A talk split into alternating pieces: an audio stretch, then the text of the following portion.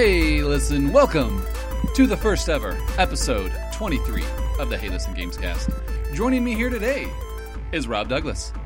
Hey, what's up, guys? Rob and I are holding down the fort here on the Hey Listen Gamescast this week as uh, the Nathan Wagner um, is unable to join us again this week. But Rob and I have a have a fun show planned for you guys. There's actually quite a bit of news this week, a lot of Nintendo news as well. Yeah, mostly Nintendo news, except for maybe one thing we'll talk about. yeah. And uh, I mean, I guess half the Nintendo news is actually Nintendo rumors, which, well, I guess we're getting back into the cycle of talking about r- rumors of the, the NX or Switch and uh, some other things. But um, some really, really exciting rumors came out, so we'll be uh, chatting about those. Uh, how you doing, Rob? I'm doing all right. Yeah, it's been a good week. Didn't play as many video games as I probably would have liked to, but yeah, same here. I, I think that now that we're kind of getting really close to Thanksgiving, it's the time of year where we all get our, our week off and we all get to play video games nonstop yes. for a couple of days. So our uh, numbers will boost up here in the next few days, exactly. right? Always, always got to pick a good game to go through for Thanksgiving week. Absolutely. Um, so it, same with me. I was down uh, visiting some family, so didn't really get to, to play a lot of games. Left my consoles at home, uh, but was able to play uh, NES Classic, and it was a ton of fun. I, re- I really like uh, what Nintendo did with the system. I think it was a great idea, and they implemented it really well. Other than uh, just one or two things, which we'll talk about later on the show. Yeah. Um, so we'll jump straight into our first um, news story, which is a rumor that got uh, posted this last week I think it originally got posted by um, Emily Rogers, who's you know posted lots of different leaks and mm-hmm. speculation that's usually panned out and been pretty accurate about the. Yeah, uh, she was fairly accurate about the Switch. Yeah. Yeah, and basically, um, this was posted that I think it was originally posted on a game website um, mm-hmm. too, but the Nintendo Switch was listed as a pre-order for 199 uh, like European dollars, which roughly translates to about 250 bucks in the U.S and uh, there was a few few other sites that did this, and the, like the game side in Europe like threatened to like sue and like take the information down and all these things. So like it feels like it's pretty serious, and that's you know the response they would take if it was a real leak. And like it, like I've been said, a few other people have been you know kind of saying this, and there's supposedly sources that are backing this up. So it's looking like we might have a two hundred fifty dollar price tag on the Nintendo Switch, which in my opinion is perfect. That's a great great price tag mm-hmm. if they can really hit it at that. And I'll be interested to see how they can actually manufacture that thing because they said they've already said Nintendo doesn't swell or doesn't sell their uh, consoles at a loss. Like they always make sure that they're making a profit with each console sold.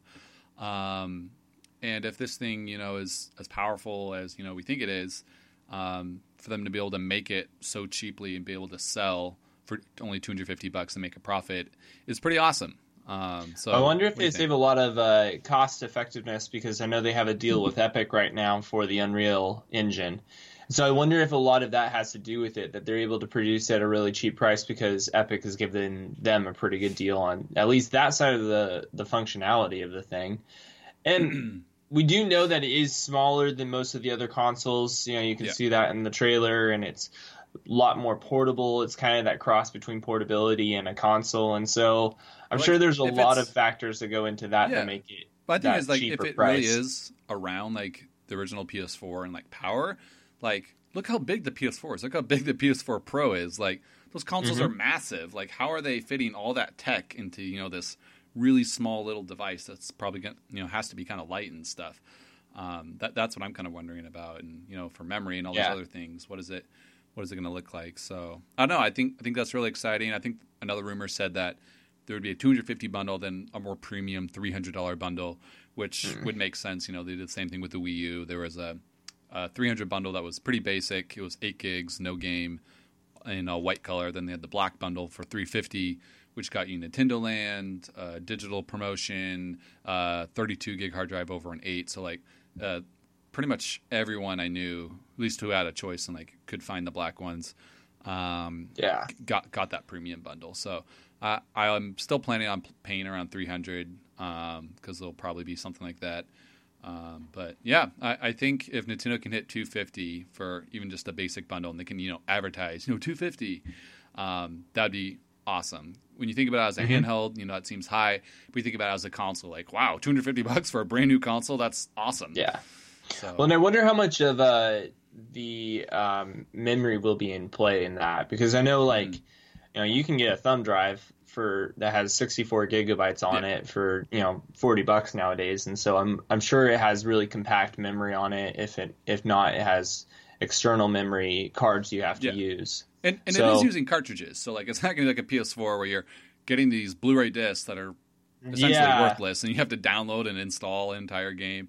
Going to be running things off cartridges, which is crazy to think. You know, I think like Skyrim Mm-hmm. is going to run off a little like 3DS cartridge almost. Like yeah, I know. These I'm, little tiny I'm still things. a little concerned about that one.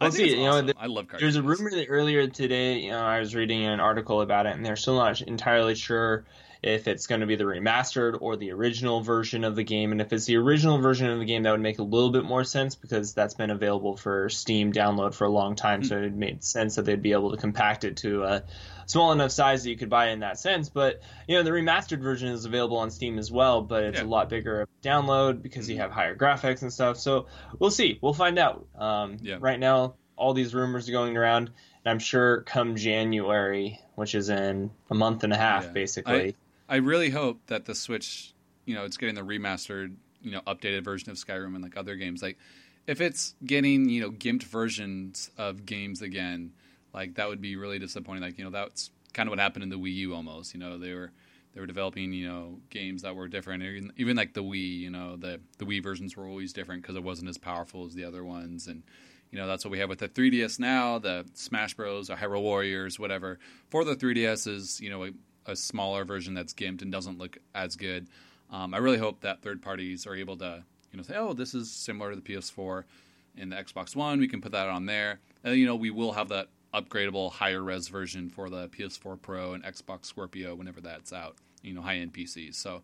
Um, hopefully they can hit that tier that's around the PS4 power, and it's easy to, to port things around that strength. But we'll see. I, I think it's exciting. Um, but let us know. What do you think? Is 250 bucks a uh, a good uh, starter point for the Switch to launch? Would that interest you? Would you be there day one? Would you still not be interested? Um, let us know on Twitter at Hey Listen underscore Games. Let us know what you think. Our uh, next story, and this is official story that got posted today. Um, Super Mario Run, the new Nintendo iOS game, is officially launching December fifteenth for nine ninety nine. I, I want to go back and listen to the episode. I'm pretty sure I said this game was going to be like nine or ten bucks. Yeah, I, mean, I think I said it was going to be closer to five, so Yeah, it, I was it- wrong. it's it definitely hit that uh you know it's definitely more of a premium iphone application or game you know most games are five bucks or less but you know there like we talked in that episode when it got announced you know there's these games um, by big publishers whether it's you know bioware or you know square or other people you know they are you know typically 10 15 20 dollar um, downloads so i'm kind of looking at it from the fact that we're getting a new mario game for ten dollars. Like that doesn't happen. When new Mario games come out, you know they're full price for years. Um, Yeah. And they put And a trailer out. like it, that did you watch the trailer, Rob? Yeah, and I one of the things that really impressed me is you know you kind of expect from an iOS game sort of this cut and paste repetitiveness of a especially a game that has run in the name. You sort of Yeah. expect like the Temple Run type game where Yeah, it's just all the same gameplay with like a little extra thing here and there. But watching the trailer, it looks like a fully fleshed out 2D Mario game with a couple of different gameplay modes. Basically, just switching up the the controls is really the only thing that looks different. Yeah, and You're it's all on your phone instead mm-hmm. of on a Game Boy. I mean, it was. I was watching You this can trailer play going, it with one hand. so exciting! The was like, feature we've all been waiting for. "This is awesome." but yeah, no, really I, I hear you. Those those different modes that they kind of showcase in the trailer makes it look cool. What I was impressed with was the level variety. You know, it's not just slightly skinned over versions of just a crappy endless runner boring stage. There's special stages designed and like you can go left and right. The racing one looks like there's multiple different paths that all you know are based on timing.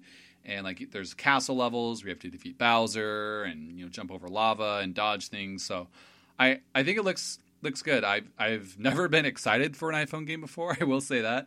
Like I don't. I have to go back and look, but I, I don't think I've ever bought an iPhone game. Like I've I'm just never been a big iPhone or mobile gamer, and I don't really play games on my phone. I have like you know a few, and I I log into Pokemon Go every once in a while still, um, but you know I haven't really. But you've never bought anything. Yeah, I've, that. I've, never bought microtransactions. I've never paid you know two, yeah. three, five bucks for a game before. So this will be the first one. I'm I'm excited uh, to have a a quality game on my phone that I can you know kill some time with. Uh, yeah. when, when I need to. So I used to have an iPod Touch, and I know I bought a couple games for that. Okay. But I mean, that was back before the iPhone was big, people. So that was a long yeah. time ago. Well, that's yeah. Um, games were getting big in mobile too, probably. So yeah, that was when the mobile market was starting to explode, and there was some really sweet games. I mean, there was like fully fleshed out Call of Duty type games and yeah. hack and slash and like God of War copies and stuff like that and movie based games. So I mean, there was a lot of fun games that you could buy on your iPod, and yeah. I, My, I bought a couple of them, but I don't think I spent more than fifty dollars total yeah. over the course of three years. So yeah, and my uh, my my issue was up until earlier this year. I had been rocking the iPhone 3G for about three or four years, and so you know most of the paid games or even like new games that come out, you know, I wouldn't even be able to run on it. Um, so I just had you know the crappier free games that could run on that old operating system. So I'm excited I got a new phone because now I can play all these Nintendo games coming to mobile. That would have been bummer to not have a phone. Miss out on that one, yeah. Yeah, exactly. So I'm excited. It, will be fun. December 15th, 9.99. Um, Apple's still promoting it a lot. They put a, some new tweets out. You can still pre-order it and everything. So I think think this game's gonna sell big. It's gonna make a lot of money for Nintendo. And the crazy thing is, you know, Nintendo stock and profits just skyrocketed from Pokemon Go, and they like mm-hmm. had so little to do with that. You know, they got such a small you know slice of that pie from the money that game made. And oh yeah, so, like they're gonna be making you know 100% of this money that's coming from this game pretty much like it's all going to come in so it'll be well, and they're making money straight off the top just by the fact that you have to purchase the game rather yeah, than just exactly. have it as a free download and you can choose whether or not to buy things in game. I'm so glad it's like that because not only is it mean like okay this is a premium game that's worth ten dollars like it's got the mm-hmm. Nintendo seal of quality Miyamoto worked on it you know the Mario people worked on this oh yeah yeah but we're not gonna have any of this crappy free to play stuff or like, hey, you want to play? You got to pay another two dollars. You've already used your free play for the day, or here, watch this video or advertise. Like none of that crap's gonna be in there. It's gonna be a, yeah. a straight up Nintendo game. It's just on your phone, so it's gonna be sweet. It'll be great. I'm excited. I'm excited. Um, you want to talk about this next uh, story here, Rob? Um. Well, I think we'll you are kind of our Ubisoft champion on the show. Yeah, so earlier this week, um, I think it was yeah yesterday, uh, there was a Watch Dogs 2 like video that came out and it showed uh, Ubisoft's game Watch Dogs 2 and they're going down to like it's super meta all the way through. They're going to the actual Ubisoft headquarters the, in San Francisco headquarters and there's Assassin's Creed game rumors after, and this is actually what I thought was interesting is this, they dropped the titles of Syndicate, Unity, mm-hmm. and the Kairos one, which would be in Egypt, and then mm-hmm. they say that let's make sure this next Assassin's Creed game is not leaked, which is kind of sort of a fun little like, oh hey, hopefully that doesn't happen, but you we all want it to happen. It's totally happened before. but then they had this moment where you could hack into the Ubisoft servers and watch part of a trailer. I mean, it was part of a trailer. Yeah, it was like about 20, 30 seconds. Like 20, 30 seconds long. of this like indie sci-fi type game, and it looked very it looks very indie. It's kind of the same art mm-hmm. style as like Grow Home or, or, No Man's Sky, even No Man's Sky, kind of like a mixture of the two. But it, it had like Western music. It's like a farming, like space farming game or something. Yeah, with the kind of that, that vibe going on, and everyone's like, "Oh wow, that looks like a fully fleshed out game."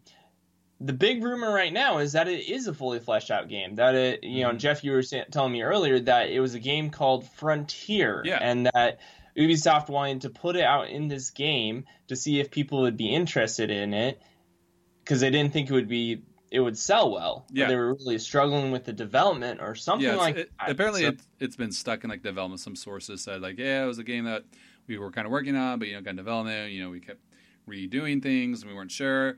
So Ubisoft supposedly snuck this trailer in the game for people to like hack into Ubisoft servers and watch this new trailer. and it actually is supposedly a new trailer for a game that they might be releasing. So I think they're kind of testing the waters, and they thought this would be kind of a cool way to kind of introduce a game, which would be awesome if that's true. Yeah, but I mean, let's just take a moment to appreciate there are a lot of video games that are extremely meta. Yeah. And what we mean by that is that they there's in jokes, they mess around with their own stuff, they throw out their own type of like, you know, oh hey, that's in the same universe as this type theories and ideas going on. But Ubisoft normally avoids that. Yeah, that's never really like, happened with them. Other than that, I that little bit of a rumor that um, like Far Cry, Watch Dogs, and Assassin's Creed might possibly be in all the same universe. This is like the most meta we've ever had Ubisoft be. And it's really funny too because like Ubisoft's headquarters is in San Francisco, and they like built their studio brick for brick. So you're like hacking into like their actual studio from like the actual people like who are making the games and stuff. So I think it's it was just kind of a cool, kind of clever nod uh, to mm-hmm. Ubisoft it, itself too. And then you get in there and you're like, wait, is this actually a new game I'm seeing? Like it's not just some random like footage or something like that. So I don't know. It'll be interesting to see. Um, I think it would be really cool if this was an actual game that comes out, and uh, it'd be just hilarious to think that a game is being made or kind of got the the green light because of people hacking into Ubisoft and Watch Dogs 2. This is just like Inception on top of Inception. it's a game, a real game. life game, within the fake video game company that is the exact same location and company as the real life company inside of this real life company's game. Uh, whoever whoever thought of this like mission in Watch Dogs deserves a raise. That's for sure. Right. yeah. To, that's what I have to say. But yeah, so so keep your eyes out on that. Uh, Watch Dogs Two actually uh, is released today, I believe. Um, yep.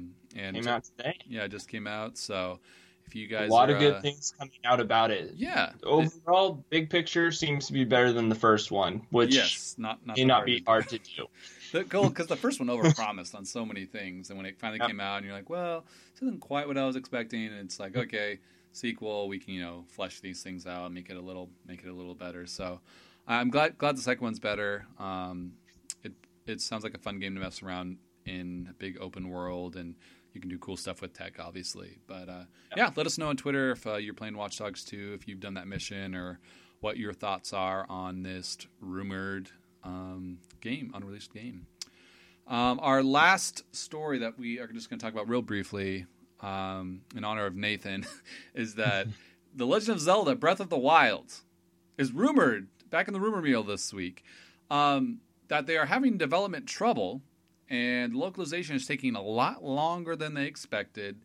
Um, you know, being it's such a big game, there's so many things mm-hmm. to translate and you know switch in the localization, and then they are anticipating four to six months of testing that is very thorough because Nintendo wants this game to be as bug free as possible. You know, especially you know how much polish they typically put in Zelda games, and with yeah. how much how big the world is, how many different things there are.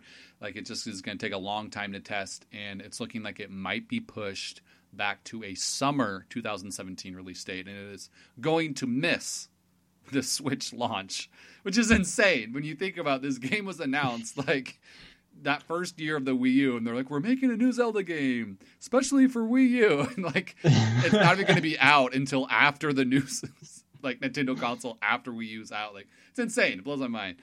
Um, oh man, it's just great to see that the rumor me- wheel continues to spin for Nintendo. I mean, you know, this is going to be an amazing game. I mean, you, we've watched the trailers at a couple of E3s now. We've seen gameplay. We've seen all sorts of things about this game. It's going to be incredible. And even watching it on the new Switch in the trailer and knowing that we can take it mobile looks awesome.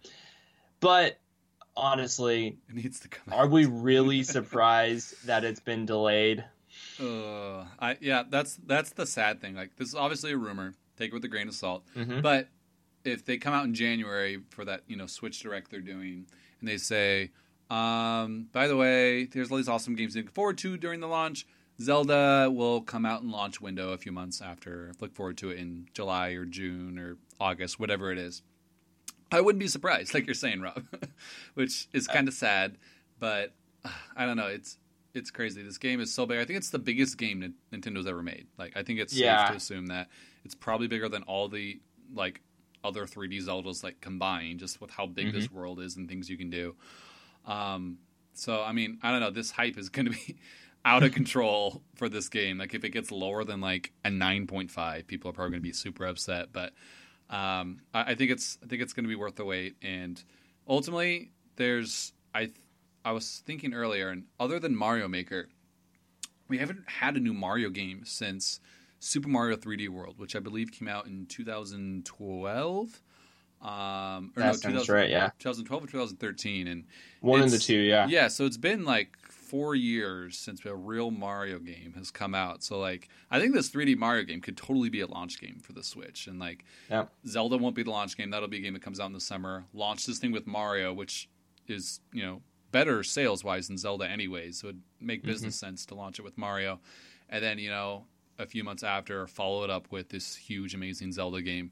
I think that would be awesome for the for the Switch and would I would be totally fine with that. If I get Mario at launch, I don't care when Zelda comes. um, but obviously, you know, there's a lot of people who are very upset, and uh, hopefully, it'll still come out for the Wii U. We're, we're assuming it will. Nintendo's still saying it will. There, I think there'd be too many upset fanboys, but I don't know. I don't even see. I, I think the Switch version is going to be a lot better and run better and stuff because obviously the And you can take it with you wherever you Yeah. go. So I mean, you- win-win right there. That still is just so crazy to me. Like how big and how big of an adventure this game is going to be. Like this is a handheld Zelda game technically. Yeah. Like you think of the handheld Zelda games, you know, they're all like you know 2D. Link, Link Between Worlds was like Link to the Past, and like Mhm. obviously they remade the 64 Zelda games. But you think handheld Zelda, and you think small little adventures. This is like the biggest game Nintendo's ever made. and It's on a handheld, which is crazy. It's massive. Yeah. So I don't know. It, it it'll be interesting to see where Zelda lines up, but um, I think we're all excited to play it for whenever it does. Mhm. Alrighty, moving into our main segment for today's show, we are going to talk a little bit about the NES Classic, and then we, while we were thinking about the NES Classic, we were thinking of if Nintendo were to make another classic system, which one would we want? And all three of us here on the show, me, Rob, Nathan, we probably had the most time gaming growing up playing the N64. We just lot, but all of us had a lot of experience playing different 64 games and titles. Thought wouldn't it be awesome if Nintendo made an N64 classic? And what games would we want to make sure are on that N64 classic? So um, we will be picking some different games that um, we think sh- are must-have games on a N64 classic. Should Nintendo decide to make one, uh, we know you're listening, Nintendo, so listen to our recommendations here. uh, but first, I'll, I'll share a little bit about the NES Classic. Um, I did get to, to play it this weekend. My mom was actually able to pick one up. She went to Best Buy about 10 minutes before they opened and got the very last uh, one they had in stock. They had 25, and she was actually really lucky because the guy in front of her like was just there to get like a phone protector or a screen protector for his son's like iPhone, and so she's like, "Oh, sweet! I thought you were gonna grab one." So she was able to get one. Last person in line. Um, I stopped at three other stores um, in uh, Salem, Oregon, and all of them were sold out before they like even opened. So like I got to Target 20 minutes before they opened. There was already like 20 people in line. They said, "Oh yeah, we only have 12." So like there was extra real waiting line just in case, but like they they weren't gonna get one. And I called all these other stores; they were all sold out immediately. Um, and so like this shortage of stock is so confounding. Like it doesn't really surprise me. I kind of saw this coming. They didn't do pre-orders. They've done been doing this with Amiibo, just kind of sending out really small uh, stock shipments to kind of build the hype and make it look like there's a really big shortage and you know getting people to talk about it and make people excited. But like really, they're just making their hardcore fans upset. Like I Yeah. don't have one for myself. My mom and dad have that one. Um, and I read so many stories of other people on Twitter who weren't able to buy one. And you you know you have these people who are waiting in line. There's like 40 people in line. they're Like, oh, sorry, we have 15 in stock. And there you go. There's 25 people walking away who had their money ready to hand over to Nintendo, but you didn't want to take it because you did not send enough. and this is totally on purpose. Like it's not an mm-hmm. accident. There's no way they didn't anticipate this. You know, selling out immediately. So I don't know. What's your take, Rob? Do you what? Give me some like business sense here. Like what what is the good business here that that makes sense for Nintendo to turn away customers because they don't have enough systems? See, I can understand this. You you mentioned the amiibo, and the amiibo has made a really great market of being able to release only a small amount in certain select spots, and you know it's done really incredible with that because honestly, amiibos are not the game there's something you put into the game. It's yeah, a collectible, collectible, thing. So like, you know, you you think back to when we were all kids and we would go down to the store and you'd pick up a pack of Pokemon cards. And yep. you might get a good Pokemon or you might get 3 of the Pokemon you already had. Mm. Most often it's probably something dumb. But with the amiibos and cards and stuff that makes sense because we're going to spend our money on it anyways when we can and we want sort of that rarity of it and be like oh hey i got this amiibo yeah but with a console even though it is a smaller version of a re-release of an older console and it does have some different features it's only being released for $60 obviously it's not the big nintendo console for this market because we're still in expectation of the switch coming out next year and that's yeah. obviously what they're amping up to.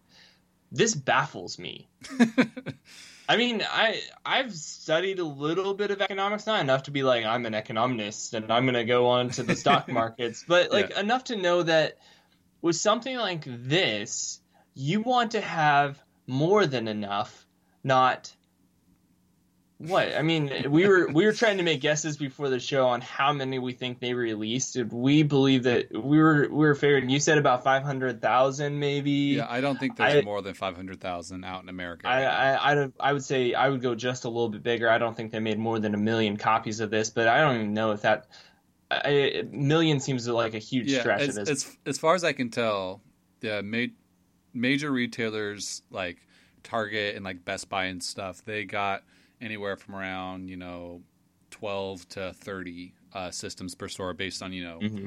you know how many people live in that area. Um, yeah, but most of the smaller stores, um, like Walmart's and Fred Meyer's, you know these these smaller stores that do have electronic sections, got like 10 or less. Um, and like I said, all these stores, when the launch day came, had people waiting in line at like five in the morning to get this thing so it immediately sells out. You have all these people who are in line or they're excited. They show up to the store on launch day and they can't get one. There's people who get off work and they're like, oh, sweet, I want to go get it. They can't get one. And they're turning all these customers away. And with especially with a system that has a $60 price tag, this is something that I think is going to be more of an impulse buy. Like, oh man, oh, I saw a video about it or remind me of when I was a kid. Let me go down to the store and pick it up and plug it in and play it for like a couple hours. It's only 60 bucks. Yeah. They can't do that. And by the time it comes back in stock three months later, they may go, eh, yeah, whatever, I, I, don't need it anymore, and talk themselves out of it. Like, it's so confounding that Nintendo is is not stocking these things crazy. I have another quick story about Amazon. Amazon said 2 p.m. Pacific time on launch day, we will be selling the NES Classic Edition. We'll have very limited stock, so if you want one, log in right at 2 o'clock. You should be able to add it to your cart and get one. Good luck, kind of thing. I'm like, all right, sweet. So I just got home. Me, my wife, and my mom, we all were on our own different devices, refreshing the page right around 2 o'clock, waiting for it to go live. Um, right before 2, the page starts to reload very, very slowly because you can tell there's a million people in America all refreshing the page mm-hmm. at the same time trying to get this thing. And we never actually see the button say like add to cart or available now or like click to order. We keep doing it. And then about two minutes after two o'clock, the entire Amazon page crashes. It's just plain white. There's nothing on the page. It takes about 15 minutes for the page to get back up, and it says, sorry, still out of stock. And like, apparently they sold out of all of them when the page crashed and there was nothing there. Then we did this on three different devices, so it wasn't just like my device. Like, Amazon crashed for everyone. My entire Twitter feed was just mad because no one was able to put an order through. And uh, it's it's so so confounding that this is so so hard to get when it's you know a small system. This is yeah. a system that obviously the big Nintendo fanboys are going to buy. So make 1000000s mm-hmm. of these things, so all those Nintendo fanboys can buy one, and then have it in everywhere. Have it like in Safeway, so when mom is checking out. Oh, I remember playing Pac Man when I was in high school. Oh, it's only Yeah. sixty dollars. Let me grab it, or I'll get it for the kids for Christmas. This should just be all over the place. It Well, would like- sell so much more. even for me, I'm not. I'm out of the three of us, I'm the least Nintendo fanboy, and I make sure to say that almost every episode. But I mean, it's true. I I have a very large diversity when it comes to video games, and more so than just Nintendo. And I've never really been a Nintendo fanboy. But even for me, looking at this, going, oh, sixty dollars, I can do that. Mhm. That's the price of a new game. Yeah, you're getting thirty Oh. games. Like it's two bucks a might, game. yeah, and you get and this then awesome you know little the console. thought is, you know, oh hey, maybe one of these days I'll just pick one up when I swing by the store. You know, it's only sixty bucks. What what's the big deal? Mhm. But the fact that it's such a shortage, I mean, and especially with how Nintendo's been doing their marketing lately, lately. Pokemon Go, Super Mario Run, even with Zelda Breath of the Wild, the incredible trailers we're seeing, as well as with the Switch, just how incredible the marketing has been for that. And then here we have the shortage with the NES Classic. No one can buy it. Who wants it? And it just kind of I don't I don't know. It just feels It's- like Nintendo took like eight steps forward with everything Yeah. else and then took a couple steps back and shot That- themselves in the foot that's classic. repeatedly. That's classic Nintendo though. Like it, it's now becoming a headache to like even think about finding this thing. Like apparently Oh, yeah. Walmart is saying they're going to sell it at 2 p.m. You know, every day through the 18th. We'll have them in stock. And like my wife tried ordering it today at 2 p.m. and the entire site it was the same thing. Like didn't work. The site crashed. Didn't have any available. Mm-hmm. Wasn't able to even get through or get close to ordering one. So like I don't know. This is gonna have something. I, like if you really want one, just call your local Target, Walmart, you know, GameStop, everything, and find when they get their shipments in, and show up early in the morning, and hope you can find one. And Yeah. we don't. I mean, Nintendo did say, "Oh, we're working on getting more shipments through. We'll have more for the holiday season," but that we don't know what that means. We don't know when they're coming. Does that mean that Yeah. each store is getting five more, fifty more, five hundred? Like, how many are actually coming? We don't know. So, all this to say, um, the system is awesome. It, it's really really cool. I don't don't mean it's like I'm complaining too much. It's just this. I just wish more people could have access to it. Um, it You did get a chance to play it though, Yeah. your mom did actually get Yeah, one I- I because she I was one of the lucky hours. ones in line. Yeah, I spent a couple hours playing it, and I had I had a blast. Like I'd played a majority of the games already. Like 22 of the games, I'd say I have pretty good experience with. Um, so I had actually a lot of fun playing some of the NES classics that I did miss growing up. Like I was playing like Cas- the original Castlevania and Castlevania 2. I was really enjoying those games. Remind me a lot of Shovel Knight, obviously, which was based off you know that series of games a little bit. And my mom walks in, she's like, "What are you playing?" I'm like, "Oh, it's Castlevania. I never got to play it when I was a kid." She's like, "Well, I I know why. It looks like it's evil. There's skeletons and it looks looks like an evil game." I'm like, "Yes, I know, but now I can finally play it, mom." Um, but yeah, so being able like to a play disgruntled child in his mom's basement. Yeah, so, so play playing Castlevania was awesome. Um, and then also playing Bubble Bobble. I never really played Bubble Bobble before. That was Oh lot of- yeah. that was a lot of fun. And then um, tried out Star Tropics, played a lot of Excite Bike, and just you know a lot of my other just favorites. Like I played Punch Out with my dad, who was like the Punch Out champion like of his day. He I watched him beat Mike Tyson when I was a kid, and and so being able to play that with him and you know share little timing secrets and um, being able to play the original Pac-Man and Mario Bros. arcade with my mom. Those are her favorite games back then. It was a really awesome experience being able to play those games with my parents and hear the stories of you know yeah every day in high school we would go over to the arcade and we'd all stack our quarters and you know see who could get the highest score and um, so it definitely harkens back and has just so much nostalgia like all the original box arts are in the main menu so you power it up and you see all the games to the original box art and you can instantly load into any of them each game has four different save states which is awesome you can instantly pop in and out between other games um, there's three different displays, which is cool. There's the original uh, display, which has slightly wider pixels. There's a pixel perfect mode, which makes sure all the pi- pixels are perfect squares, which looks really nice. And then there's also kind of like a, a filter that makes it look like you're playing on like an old like TV. So it's kind of like the scan lines and stuff, and it's a little bit more. Oh blurry yeah. it was awesome. Like it, you realize like, man, did the games really look kind of you know this fuzzy and bad? But it it also ha- just had great nostalgia, and you can switch instantly between those three, which was really really cool. The controller feels exactly the same. I gave it to my dad, you know, who's played hundreds and hundreds of hours of NES. I'm like, all right, does this pass the test? Does it feel like the original controller? And he like closes his eyes. He's like, oh yeah, oh yeah, th- this is it. This is the, feels the like, exact same. I think Nintendo used like the same exact molds they had from the 80s or whatever. So great, great job. The the system itself looks great. It's really tiny. It's like smaller than an NES cartridge. Like it's so small.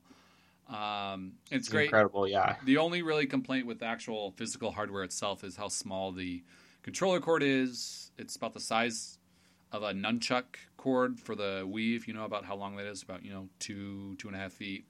Um, so it's really short, so you have to sit pretty close to your TV, which I realize. I think Nintendo doesn't realize that most people's couches are eight feet away from their TVs nowadays, because TVs are pretty big and you don't really want to sit. We all have wireless anymore. controllers. Exactly. Um, so that, that is a little bit of an odd, odd thing that is in there, but there are workarounds. You can get longer HDMI cable, or you can buy little um, controller cord extensions for like those Wii Wii extension cords. So there's ways around it. It's a little weird, but overall the system is awesome. The packaging is amazing. It's the original NES box art. You get a really cool poster inside that has you know like Duck Hunt. It says like now you're playing with power. Like my dad's like, oh, I used to have that poster in my room, and so all the packaging stuff is is really really cool. It's awesome, awesome idea, really great implementation. The games look great. They're bright, colorful, responsive, and I just wish more people could have this thing. So um, Yeah, I mean, as yeah. far as the nostalgia trip goes, this sounds like everything we hoped and dreamed from this type of console coming back. Yeah. Except that we can't get one. exactly. And like, So- there's been you know retro systems that have had preloaded games in the past, you know, and they're always like Yeah. crappy kind of third party ones, but like this one you can tell like it's made by Nintendo. They did a really good job with, you know, putting the digital copies in the game, making sure they look just right. You can have all the different features, everything feels just the way it did.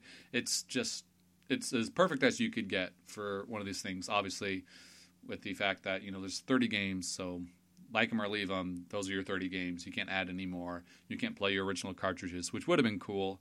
Um, but for the most part, the 30 games are great, other than like, you know, Ice Climbers and a few other games. But um, really, really good selection of, of games. All three Marios are on there, the both Zelda games, and all, all uh, good list for the most part. So that's awesome.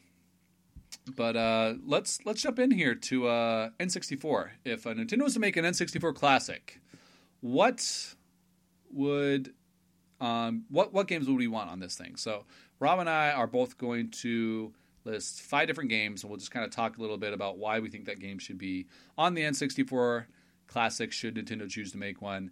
And um, yeah, so why don't we start at number five on our list? Um, do you want to start, or do you want me to me to go first? I got this one. Because right. actually, these two kind of tie into each other. Five and six on our list here. Okay. Uh, Banjo Kazooie and Banjo Tooie. Yes. Um, Fantastic. We've mentioned them before in context of talking about the new Yooka-Laylee game or Yooka-Laylee, looks however you pronounce it. and we've talked about it, you know, bashing on Banjo Kazooie nuts and bolts. But let's be honest, if there are two classic platformer gamers games that were not Nintendo, like Developed. Mario Yeah. or Donkey Kong or Zelda, it was these two. I mean, these are great games. They had the great storylines, great concepts, great characters, great, storyline. voices. Your sister gets stolen, and a witch steals her beauty and turns into a hot Dude, witch. but still, no, it was great. Because, I mean, it was hilarious. And you're going through the story It and you're was- it was interacting with all these different quests and stuff, and they're all just really hilarious quests. And, and and all I the think it characters speaking great. rhymes and stuff. it's like.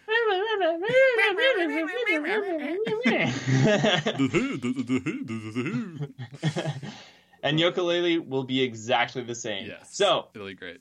Banjo Kazooie and Tooie would be our Yeah. first one. I, I on our love the list. soundtrack on those games, and the worlds worlds were great. There was a lot of different worlds. They all Mhm. all felt pretty different, which was awesome. And there was like unique little characters in all the worlds too. Like that's one thing I had that Mario 64 didn't really have. Like Mario 64 had you know some enemies and stuff, but mostly it was just about the different worlds and the platforming. Yeah. While Banjo Kazooie had you know oh check out the little polar bear and do a little side quest for him, or check out this camel and do something for him, or there's a talking book. Let's see what he wants. So, you know, all the little Well, characters and also with the googly eyes. the fact and- that the Banjo Kazooie and Tooie, the the worlds interconnected. So like something you might get, an item you might get, or something you might do in one world might be used in the next world. yeah, you slowly unlock So the different kind- abilities for sure. Yeah, well, in abilities, but also like especially in the second one, there was a lot of like you would do something like someone in this world had to make it to the next world, and you had to find a way to get them from one world to the other. You know, like I mean that type of interaction between worlds, which was great.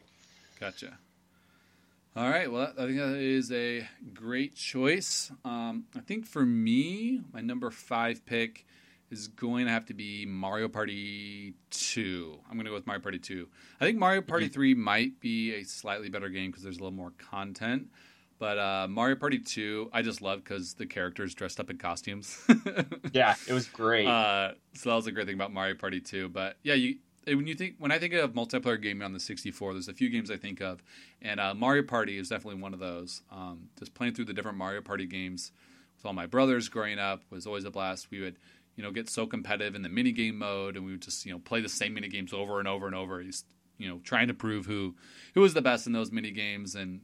You know, everyone can remember a time where you lost a game because you got a star stolen on the last turn, or these tragic, you know, Oh. you land on the chance time spot, and you would have to give all your stars to someone else, or you know, random things like that, and you just never, yeah, never really knew what would happen next in Mario Party, and they have you know that little bit of Nintendo charm in them with the different boards and the things that happen. Mhm. And, um, I just think the Mario Party series was a great idea um, to put out in the system, you know, with those four controllers. And, you know, since since the 64 days, you know, the GameCube had a Mario Party 4 was pretty good, but you know, ever since then, the series has gotten a little little stale, a little you know, so so. Um, but man, back in those back in those days, Mario Party 2 and 3 especially were were fantastic games. So I'm gonna I'm gonna put Mario Party 2 as my number five game. yeah. I can remember renting those from Blockbuster back when you could rent games from Blockbuster, and Yeah. me and my brothers playing them for hours. Yeah, they're, Um, they're guaranteed fun. Guaranteed fun. Oh yeah. So my number four would be GoldenEye 007. Ooh, I Um, knew you were gonna put this somewhere on your list. I had to. This is. I played so much of this game. It is. I mean, it is basically one of the greatest and best movie tie-in games in existence. yeah, you have, Um, to, have to give it that. Because most movie tie-in games are horrible, and GoldenEye 007 was probably one of the hands-down best ones in existence. Came out for the 64. It was Mhm. fun gameplay. The multiplayer, which was thrown in last minute, was incredible. And still to this day, I hold this dear to my heart that this is literally the only video game that I can consistently beat Jeff at. this may be true. I, I, may, I may be training though, Rob, for next time you come up, and I'll, I'll surprise you. I haven't been training it. I, I played with my brothers a little bit and got smoked because they're all actually better than I am. Uh, I, I'm, I'm just kidding. I think I've only played it once in like the last year. So, but yeah, that, that's that's a good choice. It's it's a little hard to play uh, nowadays since we've gotten used to our fancy, smooth FPS controls. But well, once once you get that controller back in your hand, you kind of remember how to move and shoot and aim. yeah. It, it all comes back to you. And you know, even even if the controls aren't the greatest and the graphics aren't the greatest anymore, like you can put four people in a room and you know give them those controllers and they're going to have a great time. Oh yeah, and different modes with different guns and everything. I it just Golden made gun it very only. Yeah. golden gun only, slappers only. Slappers I mean, only. It just made it so classic, and there were so many different modes to it that you could literally There was- spend hours. Yeah. there, Just there was there was a lot of different modes, which a lot of games like that didn't have. You know, like oh, you had your multiplayer mode. You could do versus or battle. You know, but this one you could Mhm. really customize what the multiplayer looked like, which was awesome. Yeah. But yeah, definitely an influential game. Should definitely be on a N64 Classic. I doubt it ever would if the N64 Classic did get made, just with all the weird copyright issues with Rare and the movie studios and Nintendo. But I would love love to see it on there. Um, my number four game. Uh, this is tough. I'm probably gonna have to go Diddy Kong Racing. Um, Diddy Kong Racing, uh, you know, came out. I believe it was like a year after Mario Kart. Um, maybe that same year. It came pretty close after Mario Kart. And I actually remember hearing about this game first by getting the VHS from Blockbuster. We were renting some other game, and uh, it's like Pokemon Snap or something, and they, they go, "Hey, do you want to uh, check out this VHS for this g- new game coming out?" We're like, "Yeah."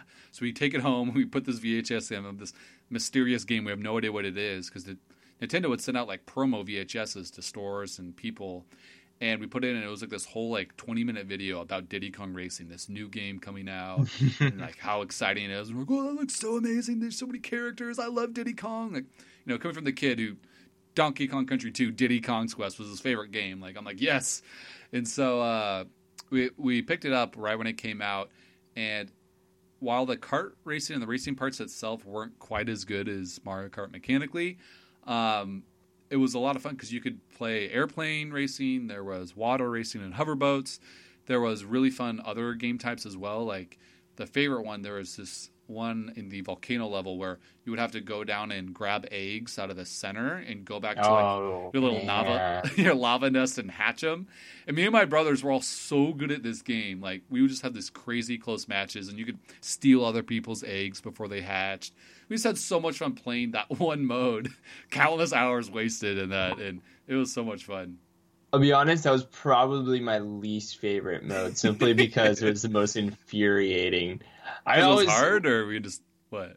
Yeah, a little bit of it was hard. I just never was as great at controlling the plane as I was some of the other Uh, the yeah. cart Yeah, or the planes are real hover one. Um, my favorite mode on that one was actually in the main lot, kind of sort of meta lobby lobby area. You could catch the tiger, Oh the yeah, big yeah, yeah. cat thing in the middle of the game, and if you caught him, you got to race him.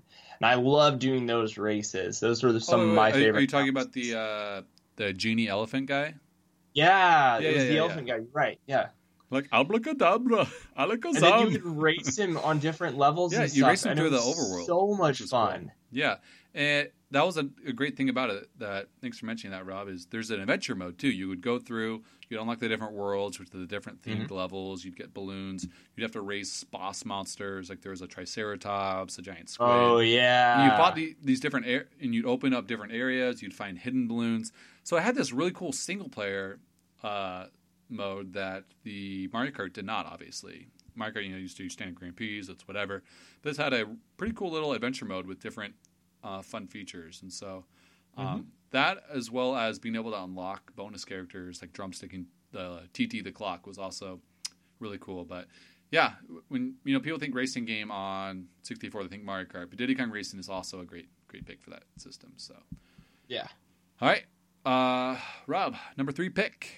All right. So my number three is actually Star Fox 64. Um, yes. I know both of us would probably say this is pretty close to about number three on this list. So yeah. I figured I'd steal it out from under him. um, I put a lot of hours into this one. I, I didn't play the original Star Fox until much later in life, but Star Fox 64 was a classic game. I mean, just the whole combat, like the whole space combat, just the ability to put you on what was kind of like the the scrolling field plane but then you could just go all over and through different items. There was hidden secrets throughout the level. The weaponry was cool. You got new weapons. You could unlock different weapons during the level and stuff.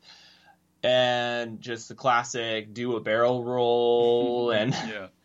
I mean, and the bosses were incredible. They always took a little bit of a twist and a little bit of thought to try and figure out how to beat them and it was an enjoyable game. I remember I beat it once or twice only. It wasn't I, I didn't play it nearly Oh. as much as like some I, of the later I ones. beat that thing like 40 times. Yeah, I was gonna say like you beat this one a lot. Uh, yeah, I, I had that pretty much almost every level in that game memorized, and like all the Mhm. alternate routes. I like, I still have like these numbers lodged in my head of like how many hits you need to get in a level to earn a medal. Like Corneria is 150, you need 150 hits.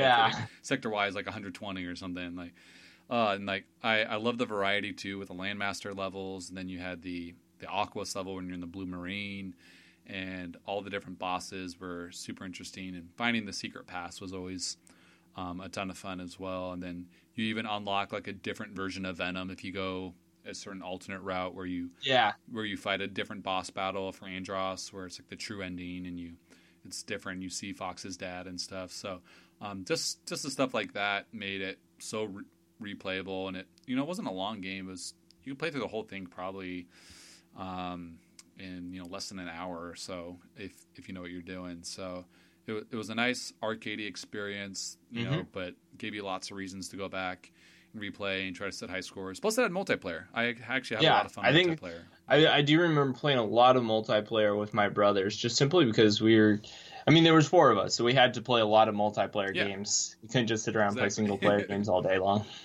Yeah, so I'm already playing Star Fox. My brother comes in, starts whining. I'm like, all right, whatever. We'll jump in and I'll, you know, destroy you as Peppy. And it had a handicap system too that my brothers sometimes would make me capitalize or capitalize on me. uh, but yeah, lo- lots of fun with Star Fox. Some of the best and worst voice acting in video games. Uh, Absolutely great, but yeah. horrible all at the same time. so cheesy, but just so great and memorable. So, uh, oh yeah, I loved Peppy Hare. Just everything Slippy said. Sli- oh, I thought Slippy was a girl for most of the years growing up. Right, same. uh, but yeah, a lot, lot of fun. A lot of fun with Star Fox. That one, that one had the Rumble pack too. So that was the first kind That's of right, yeah. game that had Rumble. I remember my dad was really excited, so he bought three extra Rumble packs. So we'd all have our little Rumble packs and shoot each other multiplayer. Like, whoa, I could feel the shot. It's so amazing, the technology. uh, it, was, it, was, pretty cool. Um, but kind of kind of looking at our time here. It looks like we got just a few minutes left in the show. Um, so how about this? We will stop at these five games for this week, and then maybe next week or maybe on another uh, show um, coming up soon, we can you know maybe add a new five episodes every show or something like that, or another another five games or something.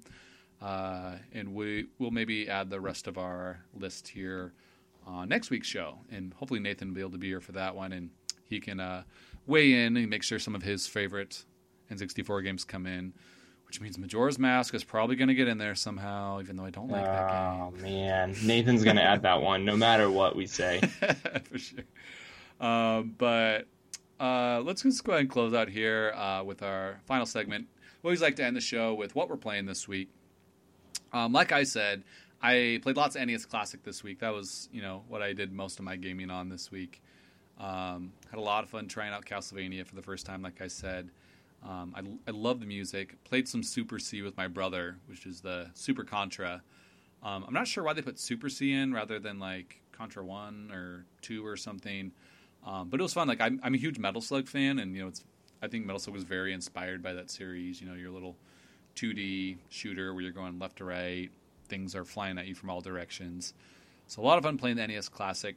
Um, and then actually, before the show started here, for about an hour, I actually jumped into Overwatch because Sombra came out today. Finally, the new character Sombra, as well as a new map and a new arcade mode for Overwatch, came out. And I gotta say, over or Sombra is amazing. She's super fun to play as. Um, the first game I played her, I got on fire, and I'm like, yes, this feels awesome. her SMG uh, that she does, I'm used to playing Tracer, and I thought oh, it'd yeah. be like Tracer, where you shoot your you don't have a lot of rounds, but you kind of go through them quickly and you're moving around. Uh, she has a pretty big magazine. Um, I feel like it's like 60 or 70. So obviously you burn through the bullets pretty quickly, but it is a longer mag and it did a lot more damage than I was expecting. Mm. But while she is an offensive character, I thought that was awesome. Like I was able to, I'm able to take out tanks pretty quickly on my own. Like I defeated an entire Roadhog um, in about five six seconds, which was awesome. Oh wow, that's actually really powerful. Yeah, same with same with the Winston. I did the same thing to a Winston, and you can hack characters by. It takes about a second to activate the hack. Like you have to kind of hold it down, um, but it'll make them so they can't use their special abilities. So it can kind of, you know, I did it to Winston, mm. and he couldn't jump out or lay down his shield, and he was like, "No, what am I going to do?" And so it is pretty cool, and I think people obviously are still, you know, going to be learning how to play against her, but as of now, she she feels really really great. She doesn't feel too powerful. There's cooldowns and other things. Oh, okay. Abilities. That's um, actually what I was going to ask because kind of the way you were saying, you, were able to take down tanks pretty easily. I was wondering yeah, if they're going to nerf her. She she only has 200 health, which is you know not a lot. Um, and then for most of your build, like you you have a stealth mode, but it takes like a second to exit set stealth mode, and you can't fire or attack while you're in stealth mode. And if you get hit, you pop out of it. And like it does take a little while to start your hack, and your teleportation a grenade that you throw only lasts for about 10 seconds, and that has a pretty big cooldown as well. Um, and so, mm. Yeah, and unlike most offensive heroes, her her super isn't going to kill anyone. It just kind of hacks anyone in a radius and like destroys initiatives. Oh yeah. And so it's definitely more of kind of a support super as well, rather than like most offensive characters like Reaper or Pharah. You just you can wipe a whole team if you, you use the ultimate, right? Um, but yeah, having a lot of fun. I tried the arcade mode. Um, I tried the one v one and then a three v three, and it was actually surprisingly fun. It just throws you in a one v one match with another player, makes you both be the same character, and you just have to find each other, duel it out. And I think it goes to like three or four points, and you so like the first one was Winston. I was like, yes, my boy Winston. I beat the guy, and then switched me the next round like Junkrat, and the next one was like Mei, and it just you know makes you play as different characters, which is fun because you can kind of learn how to play other characters and practice characters you normally wouldn't play. So oh yeah, that's awesome. And then trying three v three is obviously different, and that, I'm just glad that they're you know adding lots of new con- free content to this game. It's awesome. So definitely, um, I'll, I'll, probably be playing that uh, some more this week. So let me know on Twitter at the Jeffrey Morris, or just you know hit us at our Hey Listen Twitter if you are uh, going to be on Overwatch this week. I'd love to love to meet up with you. And uh, lastly, like I said, didn't get to play a lot this week, but uh, Nathan did come over last night, and uh, we were playing some board games and stuff. But before he left, he's like, "Man, can I play some Mario Kart 8 with you?" I'm like, "Sure, let's play some Mario Kart." So, hadn't played MK8 in a while, um, so had had some fun doing that. And we even jumped online, which is kind of scary to do because you know the only people who go online in that game still are kind of the devoted, who have much higher rank than Nathan or I. We still fight those Canadians, man. I'm sorry if you're Canadian and you listen to the show, but I've only had negative experiences with Canadians in Mario Kart games. So it's Mario Kart DS, Mario Kart Wii. Man, they just like hold the blue shells to the last second. They always try to knock you off the edge. So I I am always a rival with anyone from Canada in Mario Kart, but had had some had some fun playing playing that. Going back to it, I might might jump back into it some more this week. So that that game still just looks so pretty. Like when people are worried about the Switch's power, like even if it's just marginally better than the Wii U, like they can get games to look like this. Like Mario Kart Eight is oh, yeah. amazing. Um, and so I'm excited to to see what the new Mario Kart is on Switch, whether you know it's a port or a remake or whatever. Um, I'm not worried about it. It's it's going to look great. It's going to be a lot of fun. So yeah, that's well, I, I mean, that's kind of the nice thing about um, Mario type graphics. They're more cartoony in nature, and so they're not as realistic graphics, and so you don't have to have the realism of like Uncharted. Yeah, you don't need to have individual hair follicles like on Nathan Drake that blow in the wind. Like you can just have the the Mario, you know, stubby hair that blows in the wind, which is a little yeah. easier to do. But yeah, it, um, it looks great. All right, so this week I played uh, I played some Civilization Five. Kind of was watching some Civilization Six gameplay and was sort of inspired. So gotcha. I jumped. So that was one that came out that. a few years ago. It's not the new one. So yeah, Civilization Six just came out okay. uh, this week, actually. Oh, nice. Um, and the gameplay looks incredible. It looks really good. The music sounds awesome. Apparently, the music this is super cool. The music progresses throughout the game so in the like the earlier like dark ages, basically, to use some Age of Empires terminology, during the dark ages it's like really simple and as you in advance to the modern era the music gets more and more complicated and like more pieces and instruments are hmm. added mm-hmm. into it for each society Crazy. and so it sounds really cool but i was watching that i was like dude this looks awesome so i was inspired to go back and play some civilization 5 um, i have most of the Civilization games on Steam, so. Huh. we're just kind of playing through it, playing a little bit of a just kind of made a match random and just kind of went into it and just started playing a little bit and was trying to do it with the only combat I was doing was against barbarians and just seeing if I could do everything by diplomacy and it was working for the most part, but I mean I'd only played for maybe 20 turns, so. Um I also on Adam's recommendation last week, he recommended that we play the PlayStation Plus game oh, Deadly yeah. Tower of Monsters. So I put about an hour and a half into that one, and oh, like Adam said, it was hilarious.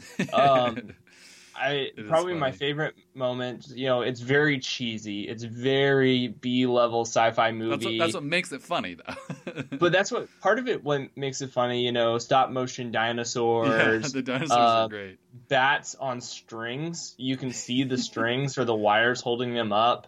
Um, but the, probably what makes the game is the commentary. Mm-hmm. It's set up like a movie, and the director's making the commentaries go throughout, and just some of the things he says. You know, Adam mentioned it last week, like if you're standing still or something like that. But some of my favorite ones so far have been like where he makes he's kind of a jerk. And so he makes these comments like, "Oh yeah, here's these two guys in monkey costumes, you know, and we kind of honestly forgot they were there, and then we did an on location shoot next day, and we came back and there was these two angry, hungry actors complaining about rights and suing us and some nonsense like that. And you're just like, wait, what? yeah. And then when you die, he's like, writing when you die or if you accidentally get killed, he says, "Wait, this isn't the right footage. What's going on?" it's just hilarious, and I'm looking forward to just kind of finishing it up and just seeing how it plays out. Because not because I'm really inter- invested in the story or the gameplay is necessarily all that challenging or interesting. It's really simplistic. Yeah.